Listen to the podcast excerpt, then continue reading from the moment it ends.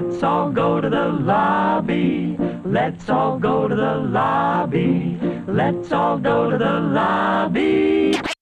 Let's all go to the lobby. Let's all go to the lobby. Let's all go to the lobby to get ourselves a treat. Hello, everyone, and welcome back to Cinema Shakedown, the weekly podcast that functions as a grab bag for all things film. I'm your host, Kyle Craigbaum. And I'm your other host, Jordan Dennis. This week, in honor of the new Man vs. Beast movie, Beast, we are uh, going to look back on some other man versus nature type movies. We are going to be talking about Jaws, The Grey, and Anaconda. Before we Lots get big ass animals on, on this week's Cinema Shakedown. 100%, before we get into all that, how you doing, Jordan? I'm good. I think you should know I briefly contemplated before starting doing the entire episode in uh, Jon Voight's quote unquote Paraguayan accent. Oh Jesus Christ! I I would not have been the able to handle that. The Shirishama tribe. It sounds like he's like having a stroke. You just gotta do a drunk Tommy Wiseau and it's perfect. Yeah, exactly. That's what he sounds like. Uh, you wa- yeah, you know, I'm, I'm, I'm doing okay. Yeah, you doing all right? Uh, Yeah. you watch anything? I am looking at that right now. I don't. We, we kind of had a lot of movies to talk about, so I don't think I watched anything else. Did, did we fucking talk about the Book of Henry yet? Did we No. talk about that last episode? No, we oh didn't. My God. Wait. Holy shit! Buzz you. Thank you. Um, Oh, no, we did not talk about the cinematic masterpiece, The Book of Henry. Yeah, so we watched the Book of Henry uh, a couple nights ago with with our, our good buddy Charlie, who's, who's been on the podcast multiple times, and it, it is a uh, in a word, it's it's a baffling movie. It is it, it's shocking how disjointed and miscommunicated everything in the movie is because it's a movie that like if I read the premise on paper. I'm kind of like, okay, that's kind of like a, an interesting sort of like dark kind of kind of heavy subject matter, but I mean like, you know, like like without any like context, like it's it's at least interesting, but when you watch it presented this way where it's just like clearly Colin Trevorrow, the director, had a completely different vision than everyone else involved Yeah, and it just it just leaves you with this bizarre fucking movie. it is. Uh, it's bad too. It's bad. It's it, a bad. Movie. it is one of the most tonally confused things ever. and Um, it's like uh, uh, we were talking about it. The the writer intended it to be like a dark comedy, right? I, I believe the the writer Gregg Hurwitz. This was his first screenplay. He was he was known for for writing uh, novels, and Oh shit. and I and I believe he wanted it to be more of a dark comedy. And then uh, Colin Trevorrow, uh, stupid ass, took it really seriously. Um, Yeah, I, I can't believe Colin Colin Trevorrow is the type of stupid motherfucker to read that script and be like, oh yeah, this is sincere. This this is genuine. and and then he Like- plays like, and we were saying. Like it's not a poorly shot movie or put together or even acted. The performances are right but that kind of adds to this level of discomfort because the script is so fucking trash. See, is it even the script or is it just like? See, I feel like most of the bad choices for this movie come in post production. You know what I mean? The music, like, for one. That's Mike- what I'm saying. Like you change the score, you change the color grading, and like you ed- you edit it differently, and and you could get something out The of dia- the dialogue is bad. It, like It is, it, but it's but it's salvageable. You know what I mean? It It is is salvageable. Like I, I think if you if you kind of rearrange the context of the movie, you could get something out of it. But but I think most of the problems come from Colin Trevorrow's Yes. vision or or lack thereof, I'm just and like mostly like post production. I'm just allergic to uh, the uh, the precocious genius child trope. I fucking hate it. So, for those of you that don't know, the movie is about uh, the, the kid from It. He's like a super genius Jimmy Neutron type, but he's a fucking prick. He, he's, a, he's a complete asshole. Uh, and he finds out one day that uh, his friend, who's his neighbor, who, who lives you know right next door, is being abused by her father. And so he hatches a plan to kill the dad. But then Super Genius dies of a brain tumor and leaves a little fucking Unabomber manifesto for his brother and mom, who's a fucking deadbeat. The, the mom was Naomi Watts, and she just plays Gears of Wars all day like it's fucking 2006. Right, exactly. came out five years ago. Yep. Uh, and so the, the the mom basically like embarks on, to like finish Henry's revenge. Yeah. Um, and it plays it the tone very strangely. If it had been funnier, it would be more forgivable. Again, if, if this had just stuck to maybe maybe Hurwitz should have directed this. I don't know. Maybe. Maybe it would have been But better. like uh, Colin Trevorrow is Yeah. one of the worst directors working today. I I completely agree. People He listen. sucks. People talk shit. Uh, Listen, I I'm I'm. This is a call to arms right now. Zack uh, Zack Snyder stands and James Gunn stands need to put aside their differences, lay down your arms, and we need to focus on the real enemy to cinema, Colin Trevorrow. Um, It, it, uh, do you remember the scene where Sarah Silverman kisses the child on the lips? I do remember that. That made me so fucking uncomfortable. Yep. That was gross as hell. Uh, yeah. This this is a, a one. Like you can't Yeah. you can't give it higher than a one, man. Uh, a, a a big fat stinky one. I thought Hank was okay. yeah, he's all right. I mean, Dean Norris is, is good and everything. Yeah. Uh, yeah. It sucks But other, uh, other than that, I don't think I watched anything. Yeah, it's terrible. Um, I watched. I finished season one of The Boys. Oh, what'd you think? It's- I also totally forgot I did watch something else, but I'll talk about that after after you're done with the voice. Uh, you finally got me to watch it. It's good. It's very. It's very good. It's very that's very we good. like to hear. Um, see, uh, season one is, is is such like an appetizer. I'm just I'm so excited to see your reactions to stuff going forward. Um, you like how I've described it is I think the filmmaking can be a bit hit or miss or sometimes, but it's entirely carried by excellent writing and character work and performances. no, it, it's it's it's absolutely standout in those areas for Uh, sure. um, yeah, my favorite character is Frenchie. My favorite character. I is Frenchie. I love Frenchie. Frenchie, love, uh, Frenchie and Kimiko's relationship is so cute, and I, I love it. My favorite character. Okay, I, I think the best character is Homelander, just because he's, he's Like such best an written, interesting yeah. and compelling villain. But my favorite, I've always loved Mother's Milk. I, I've always I've always gravitated towards. He's him. great. He he gets a great arc in the third season. I know I keep talking about the third season, man, but that it's really where the show kind of takes it up a notch. But no, I'm really glad you like the first one, man. I'm, I'm excited. Four out of five. Four out of five for the first season. I, I agree. That's about where I give the first season too. Um, what what else you watch? I watched the pilot of House of the Dragon that dropped on Yes, Sunday. yes, I have not watched that yet. the Game of Thrones prequel spin-off set about 200 years before the events of of Game of Thrones. And for those of you that probably already know, uh, Game of Thrones didn't have the prettiest ending Oof. of all time. That's uh, putting it Uh, away. a little controversial there at the end.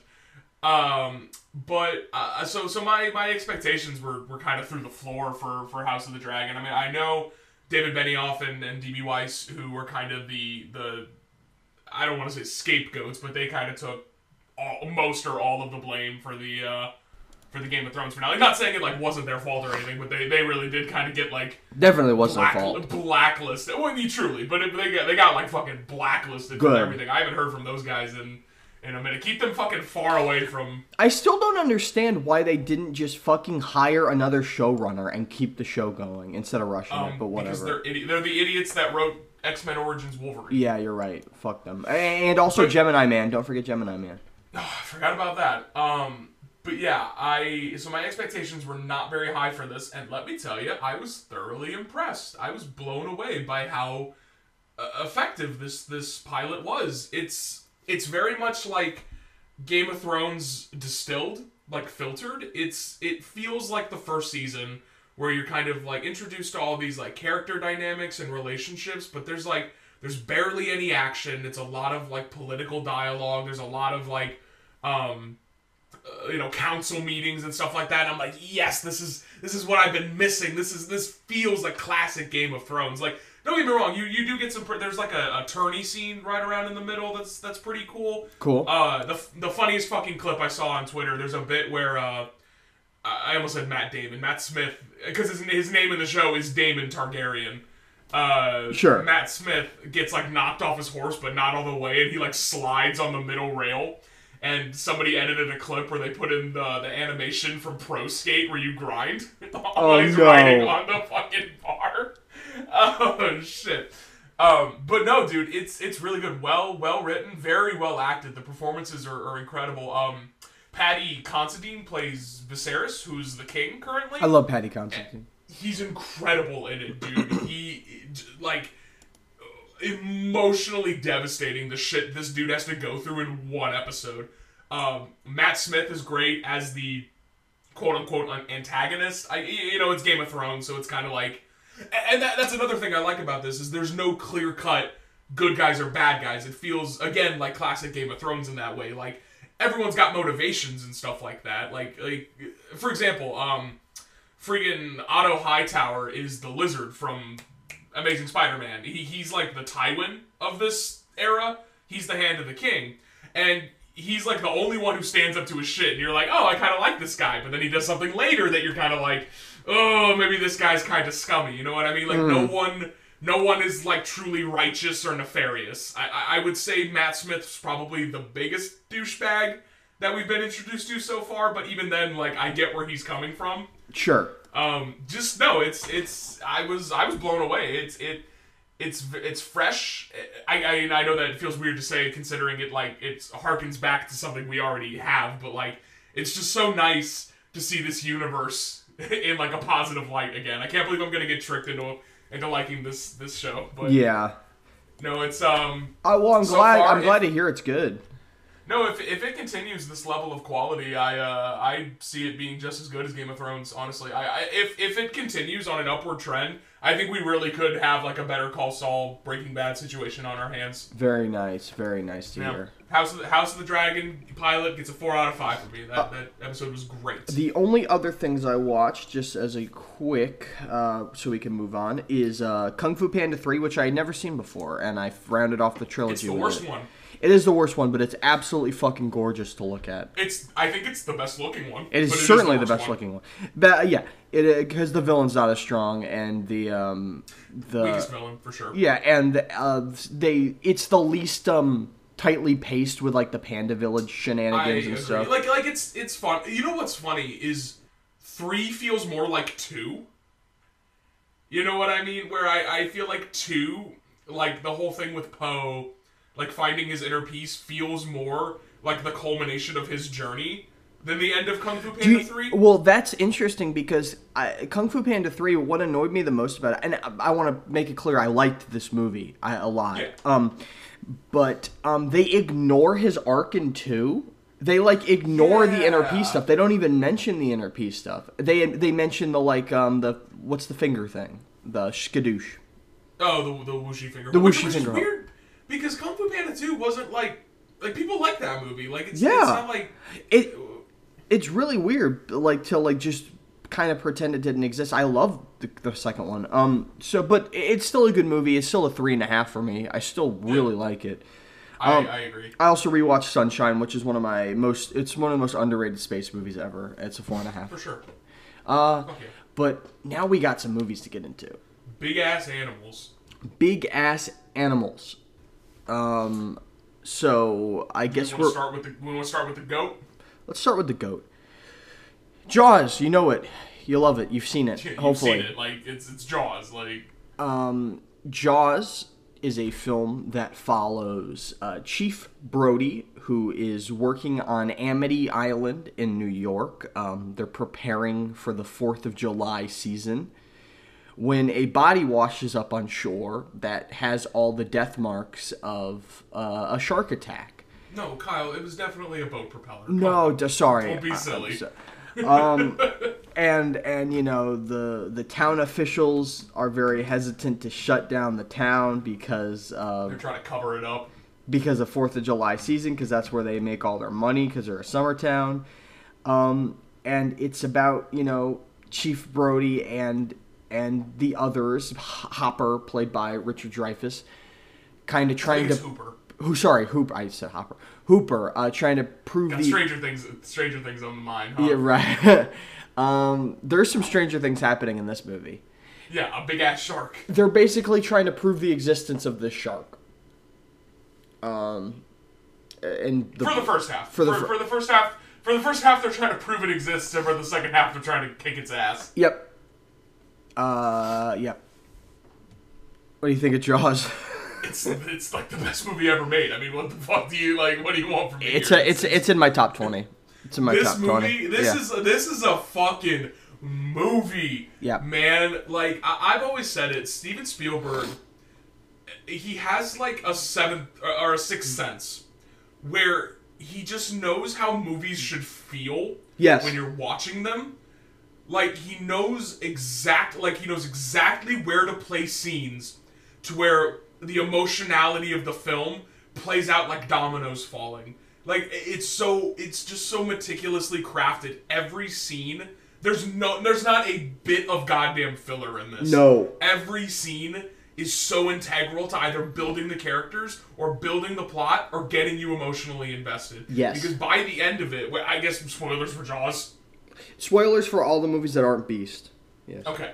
So uh, by the end of it, when it's just the three main characters, like you've spent so much time with them on this journey that like now that it's just them versus the elements, that tension is just it's at its boiling point, you know? Right. It's it's such a like viciously paced movie. The set pieces are insanely tense. The way it builds tension is is like it, you feel sick to your stomach. And I know people people always reference the fact that you don't see the shark for Of course. for a long time. Like they kind of build up to that. Hang on, I'm about to sneeze. I think. Nope, never mind. It went away. Yeah.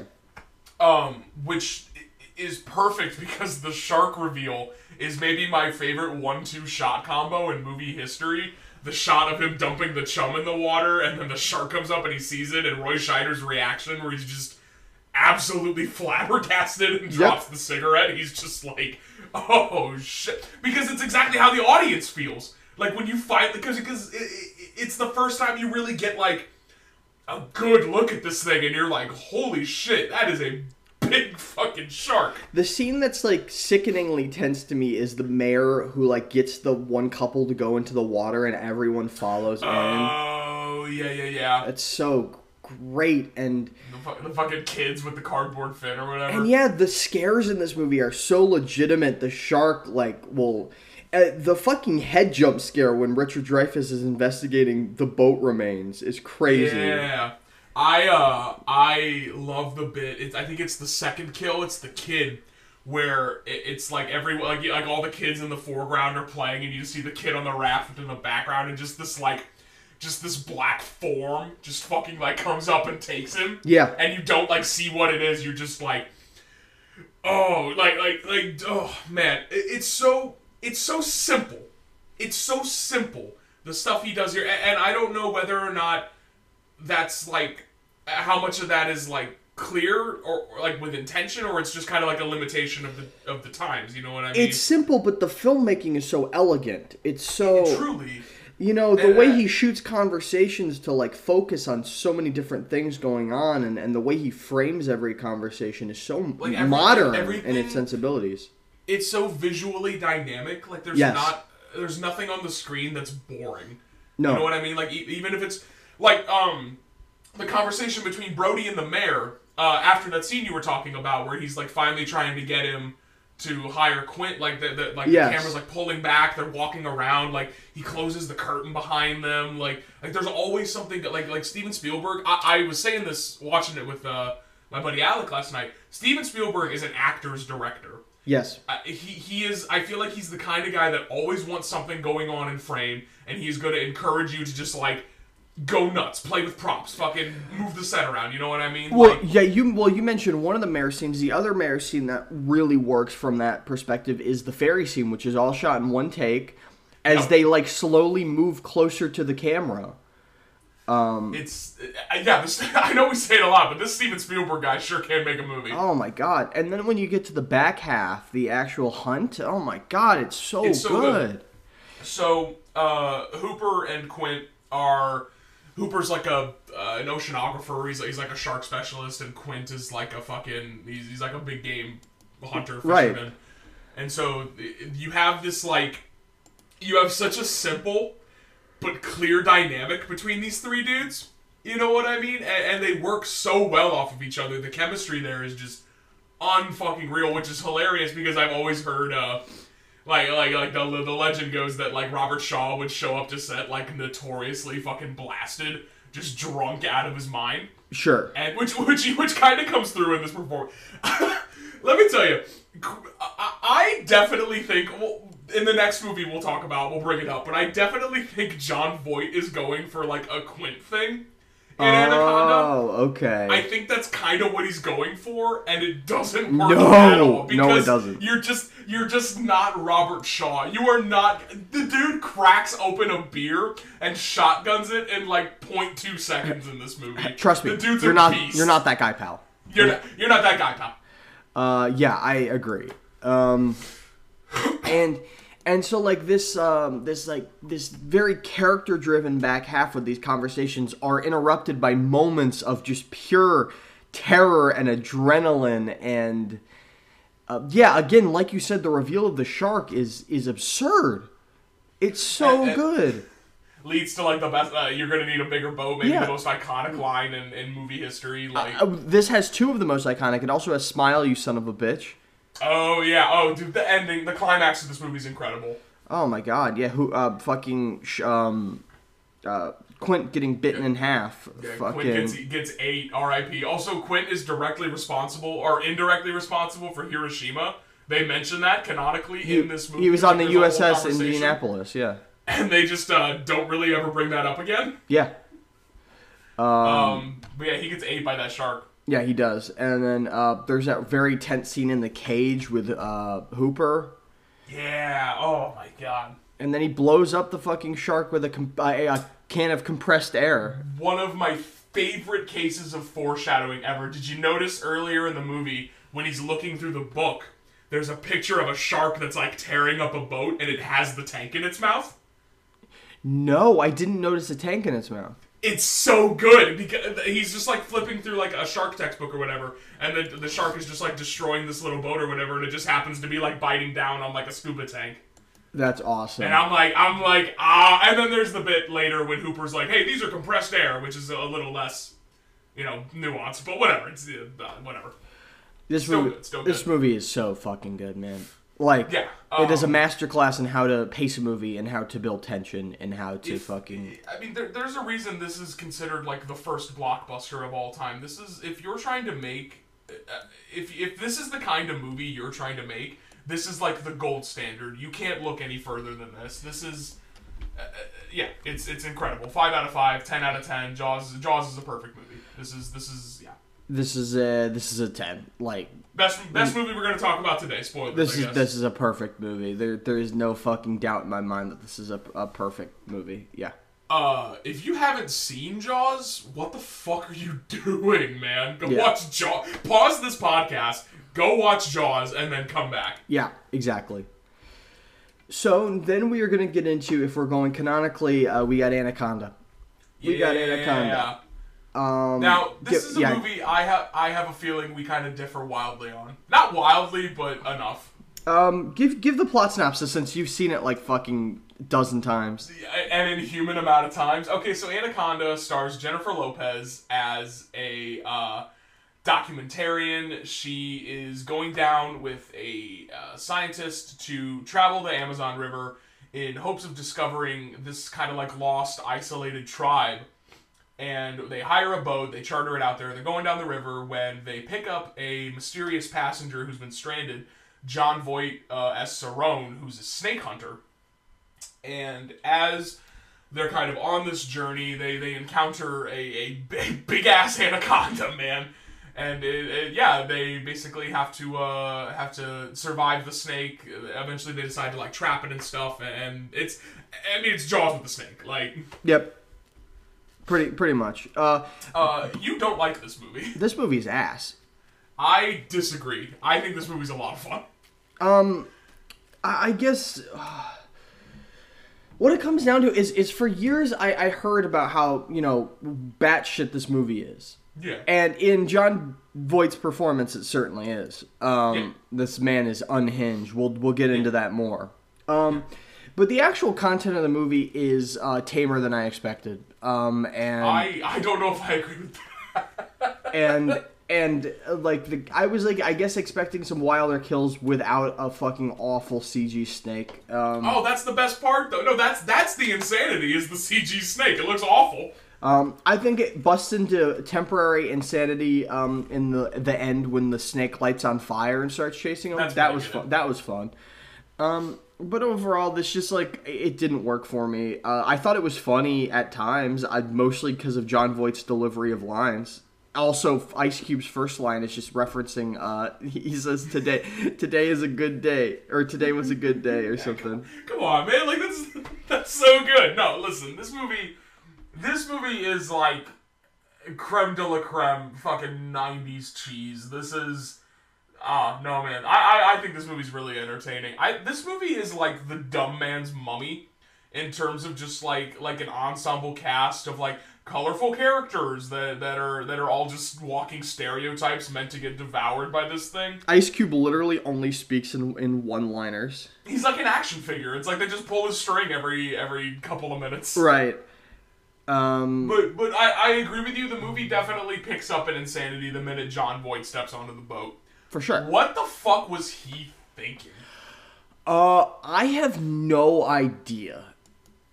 Truly, truly, like in the upper echelon of bad performances. I think like like like goat status. It's one of the most baffling accents that anyone has ever attempted. They say he's Paraguayan in the movie. I, I don't know if that's actually true. um, the, I don't know. If, I don't know how close to a Paraguayan accent that actually is, but I have to assume it's the farthest thing from it. Yeah. Yeah. Um, this movie got nominated for six Razzies. I'm seeing right now. Did it really? What did it get nominated for? Worst picture, worst actor, worst right, director, worst screenplay, worst new worst new star for the animatronic Anaconda.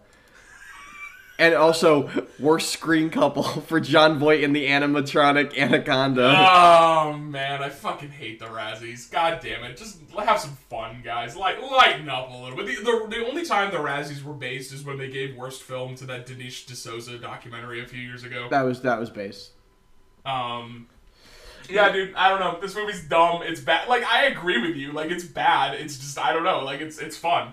I I could I could throw this movie on any day of the week and fucking have a blast. Like I and I totally get that, uh, but like as someone who like doesn't have any nostalgia for it, You I- will. I just- listen. What, what, well, once once we're living together and I play this movie for you once a week, you'll learn to love it. uh, maybe I will. Also, I think it's funny that Eric Stoltz just like is out, like he's in the first like thirty They, minutes. they, they ran out of budget on it. They so ran out of like, "Fuck, budget, We need so- a, they were like, we need him for the climax, so we'll have him sit out for for the whole second third of this movie. Yeah, it's so funny. Um, yeah, I barely remember anything about this movie. There's not a lot of memorable kills. I remember like I remember Jon Voight's kill. Oh, oh, hang on. You're telling me you don't remember seeing Owen Wilson in the anaconda's stomach? Oh, that's a horrifying visual. Uh, it's, Oh, it's- so it's terrible. terrible. Um, I um, I it's ju- I only remember like brief glimpses of this. Also, the the best. Well, Kyle, maybe you should do your job and take some notes, huh?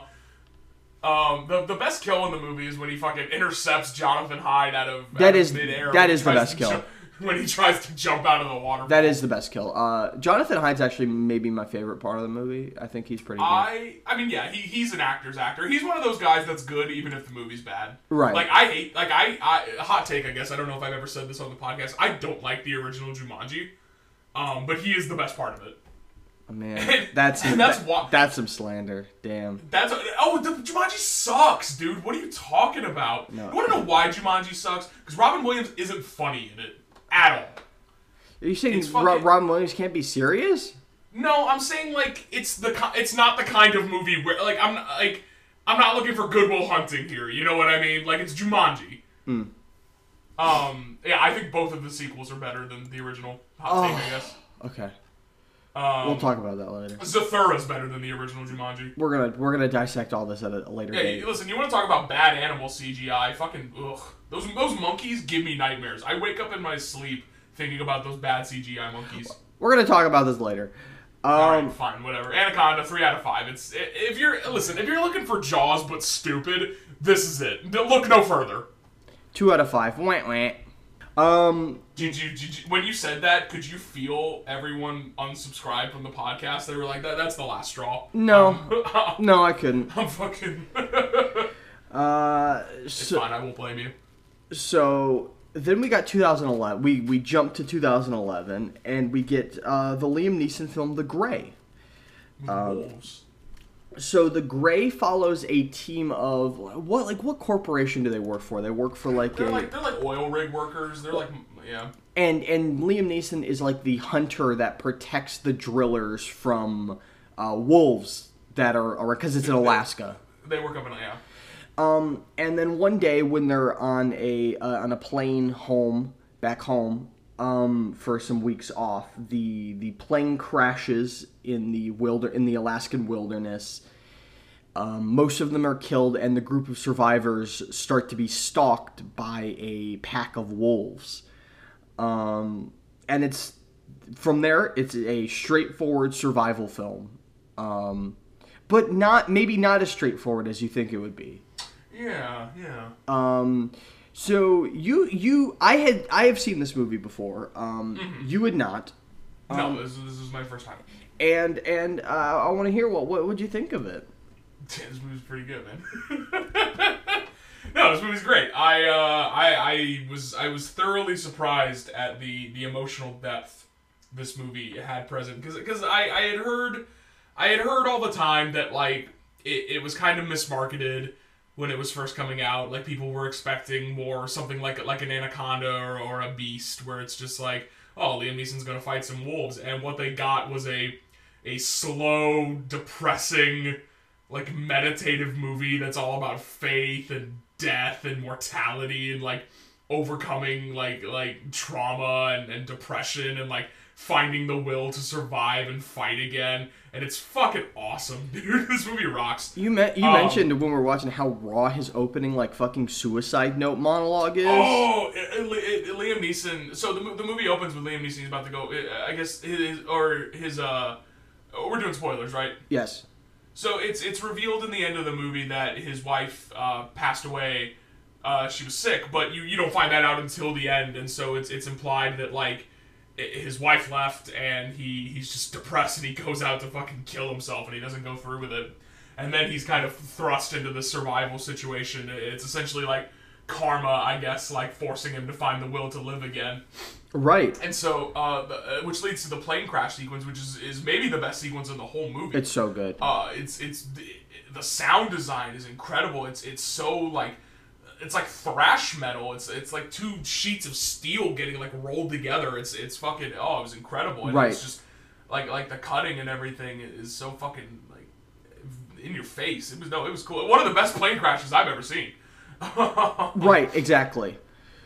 And, and then and, then- and then it really gets going when it gets with the guys on the ground and them like trying to you know get where they're go- get where they're going and everything.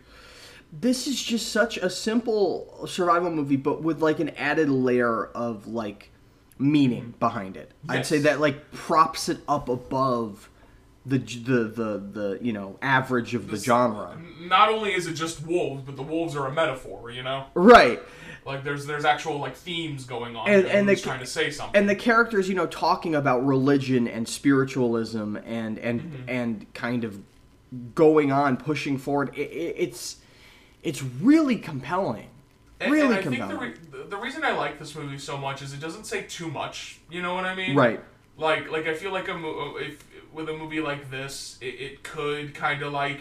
uh, My biggest problems with like a movie like I don't know The Revenant, something kind of similar, is that I think at times it can be a little pretentious. But a, a movie like this never, never really do- dips its toe too deep into like the metaphorical, like thematic aspects. Like it, it's it's present enough to where, like you said, it just gives that movie that extra layer of, of, of like meat in the center where where there's actual you can actually like chew on it and think about it. You know. sure um i think this is one of liam neeson's absolute best performances ever I I completely agree. It's maybe his most underrated performance. he is so fucking good in this movie Him and Frank Grillo. Frank Grillo was also really good in this movie. He's great.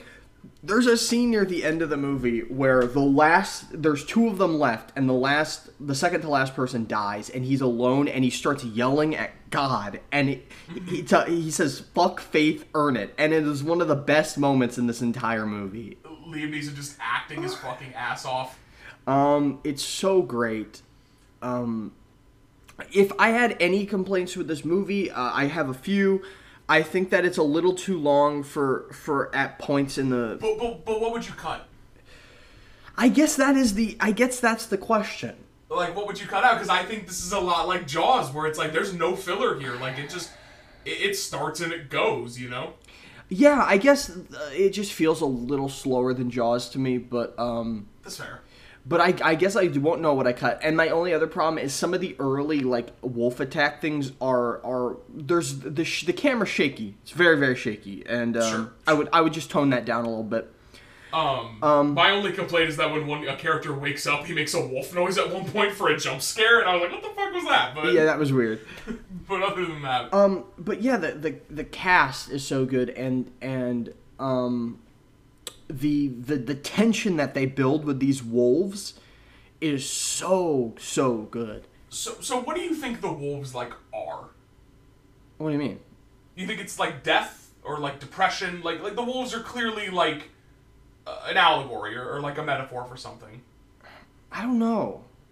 I see. I think because the wolves are all black, so I think they're it's like death. Like they're this like they're this like dark form that's like always surrounding them, always like taunting them and stalking them. You know what I mean? It's it's like, because the movie literally opens with Liam Neeson about to kill himself. You know what I mean? Sure. So it's like it, it's like those. It's like the, the wolves are like the bad thoughts essentially. You know what I mean? Right. And, and and one by one they take all of his friends. You know until he's the only one left. And he decides to gotta- fight them. he decides to fight back, which you don't see, which is a, a bold fucking choice. I think at the end of this movie, he gets ready to fight the alpha wolf. He, he it's it's the bit you see in the trailer where he breaks the bottles in his knuckles and he he's got him, but they never actually fight. It ends right before. Um, I forgot to show you the post credit scene. There is a post credit scene.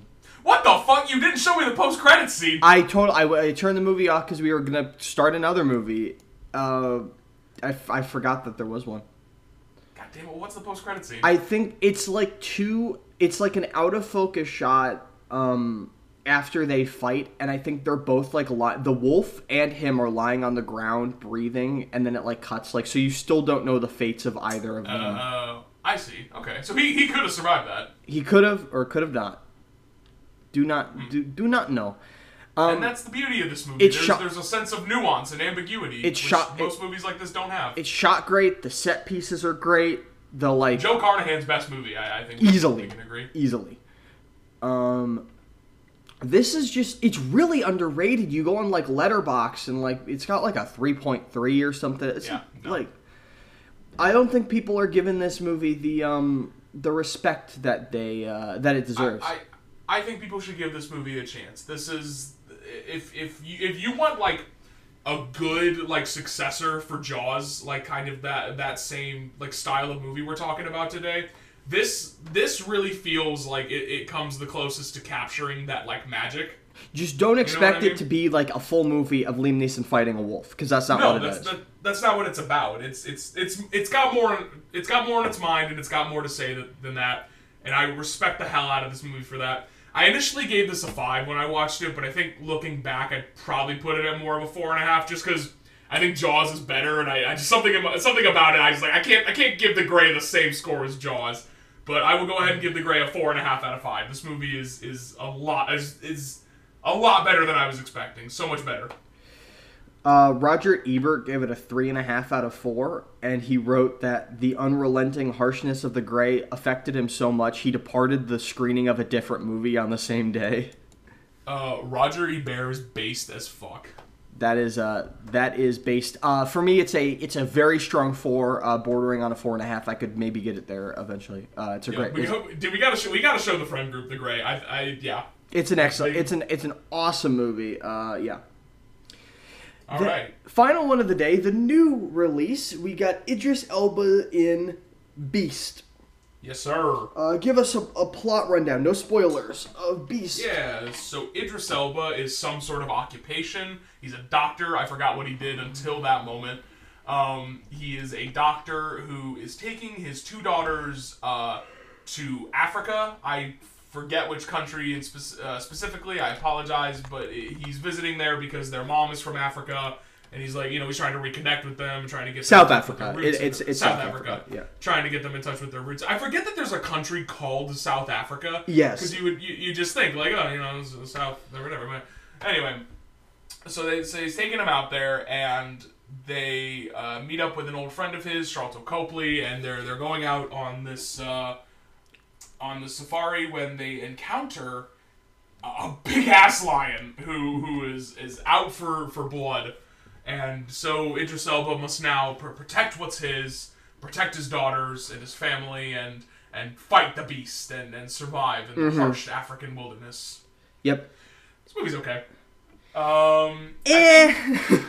yeah, meh, it's I I I think this movie appeals to my sensibilities a little bit more than yours, so I think I'm gonna be a little more positive. But at the same time, I feel like we're pretty much in the same ballpark on this one. It- could have been stupider or could have just been better. Uh, that is Like- that is the uh, thing. It feels like um, this movie is trying to be both The Grey and Anaconda, and it can't It really it is- decide what it wants to be. It doesn't really it doesn't really do either especially well. Um, I think that this movie exceeds. Um, I think the best part of this movie is the the cinematography. I think it's shot I very agree. well and very nice. Every take, I like almost every take in this movie lasts at least a minute long. Like they're very these long, long. winding takes of like the camera like weaving in and out of door and I, frames as and I was ve- walking around. I was like- very impressed by all that. Um, um, and like the way it builds tension at certain points is palpable, but the script is is is dog shit. abhorrent. The script is awful. The script, this script might be worse than Anaconda's. Um, I maybe yeah. I can at least like quote Anaconda, but like this is like the most like if the dialogue isn't generic as fuck, it's dumb as fuck. Yeah. A lot of characters like talk over each other. So it's like kind of hard to hear what characters are saying sometimes, and a lot of characters like mumble and slur their words. Like I think Idris Elba was drunk for the entire filming of this movie. He is like sleepwalking, ambient his way through this. This is- can barely be kept awake. Yeah, this is the least engaging uh, Idris Elba performance I've seen. Um, I usually think he is giving it What, his all. Cats? Uh, he's more engaged in that movie. Um, Uh, that is that is unfortunate to say, but you are right. but like, yeah, this is the only time in recent memory, I mean, or ever. Like, I, I always like his performances, but he really wasn't uh, bringing his A game to this one. It really stood out to me in that scene where he's talking to Sharlto Copley, who's actually really good in this. I love, yeah, he's good in Uh, this. Wh- where he's talking to him, and you can tell Sharlto is just so much more into this than Idris Elba is. I mean, just from the trailer of uh, 3,000 Years of Longing, you can just tell that he looks way more engaged in that one. yeah, yeah. Um, but yeah, um, one of the child actors is okay. Sure, yeah. The other one, not so much. Not so much. Um, I, I like. There's not even that much to say about this movie, really. I mean, it's it's a tight 90 minutes. It's like it, it goes through the progressions, you know what I mean? Like they're trapped in the safari vehicle because the lion like is attacking it. They, they crash the car. You know they, they encounter poachers at one point. Like it, it's it's it's not. I'm, I'm not saying a movie like this has to be complex, but like. I don't know if, if could have just been like uh, maybe I'm spoiled by the grey, but like if you if you could have just had like another layer there of, of something, It's just disposable. Yeah, just it's it's uh, mindless. The, you know what? I I don't like the phrase like just turn your brain off and watch it. You know what I mean? Because I think people should think about the things they they consume. Sure. But this is very much a uh, a turn your brain off and enjoy it kind of movie. Like like if, if Idris Elba punching a lion appeals to you, uh, this this will probably do it for you. But if if you're looking for something like a little more like a Jaws or The Grey, like like a, a true a true goat in this genre. I, I I don't think this is gonna do it. This is this is like this is like a step above like Syfy original. I think. Yeah, yeah. Um, the visual effects are sometimes good, sometimes not. Some yeah, fair. That's, that's a Um, good way to put it. Very, very mixed bag on those. Can we not use real lions anymore because of animal cruelty laws or budget? Probably both. Fair, yeah. Um, I don't know. Have you heard the stories on that movie Roar? Oh yeah, fuck. One day I want to watch that because it sounds. We fucking- should. Oh, we should have watched that for this episode. Oh Jesus Christ! I guess so. Um, Fuck. Well, yeah. Ri- write in cinema heads if you, if you want us to watch Roar. Let us let us know. good lord. Um, Yeah, I, I, I, I literally like don't even have much to say That's pretty about much all I gotta Beast. say about Beast. This movie was more like midst, am I right? Uh, yeah, two and a half out of two and a half. Three out of five. I, I didn't not enjoy watching it. It's better than Fall. Um, It is better than Fall. If, if you're looking for like a tense like end of summer movie, I would go this over Fall. Yes, Um, yeah, this then yeah, fucking Beast. And that is our man versus wild episode of this show. We, we went we went Beast mode. We went beast mode. Holy shit! I'm, whew, I'm yawning. Kyle, do you wanna do you wanna tell the people what very special episode we have we have planned for for this upcoming week next week? Oh boy, next week. Next week, I mean, I just mentioned the movie a couple years ago. We have a new movie coming out called Three Thousand years Years. ago. Oh my god, did I say that? Yeah. I'm tripping. Three Thousand Years of Longing comes out. Um, yes. Also, the invitation, but we're not gonna go see that because it looks boring. looks boring. Um, so Three Thousand Years of Longing, the new George Miller wild acid trip comes out, and it's a genie movie. So we thought, eh, let's talk about some fucking genie movies. There's enough genie movies. We can talk about that. So we're talking about we're talking about Aladdin, the the original, not the remake. Uh, we're talking about fucking Kazam. with Jesus Christ. Which I, I'm genuinely really excited to watch that. I've never seen it, and I hope it's terrible. Uh, you your wish is granted. Uh, Um, and what's the other one? well, we were kind of tossing it around. We were, I think, we were either gonna try and find like the original 1001 Arabian Nights from like the 30s or the 20s or whatever, or we're gonna watch Bedazzled with Brendan Fraser. Yeah. Which I know technically isn't a genie movie. I know Elizabeth Hurley's the devil, but she gives him wishes. We all it's we all thing. we also mentioned Wish Upon. So we'll decide on that third movie later. But it's Uh, gonna be one of those. Kazam has a five percent on Rotten Tomatoes. Okay. Uh, so uh, yeah, if you guys enjoy the podcast, you Which we can know you do. you can follow it on Twitter and Instagram at Shin- Cinema Shakedown, and you can follow me personally on Twitter and Letterboxd at Kyle Krieghbaum. That's K R I E G H B A U M. And you can follow me on Twitter at J underscore Dennis99 or on Letterboxd at my name, Jordan Dennis. Guys, thank you for so much for stopping by and going beast mode with us. We always appreciate it. Adios.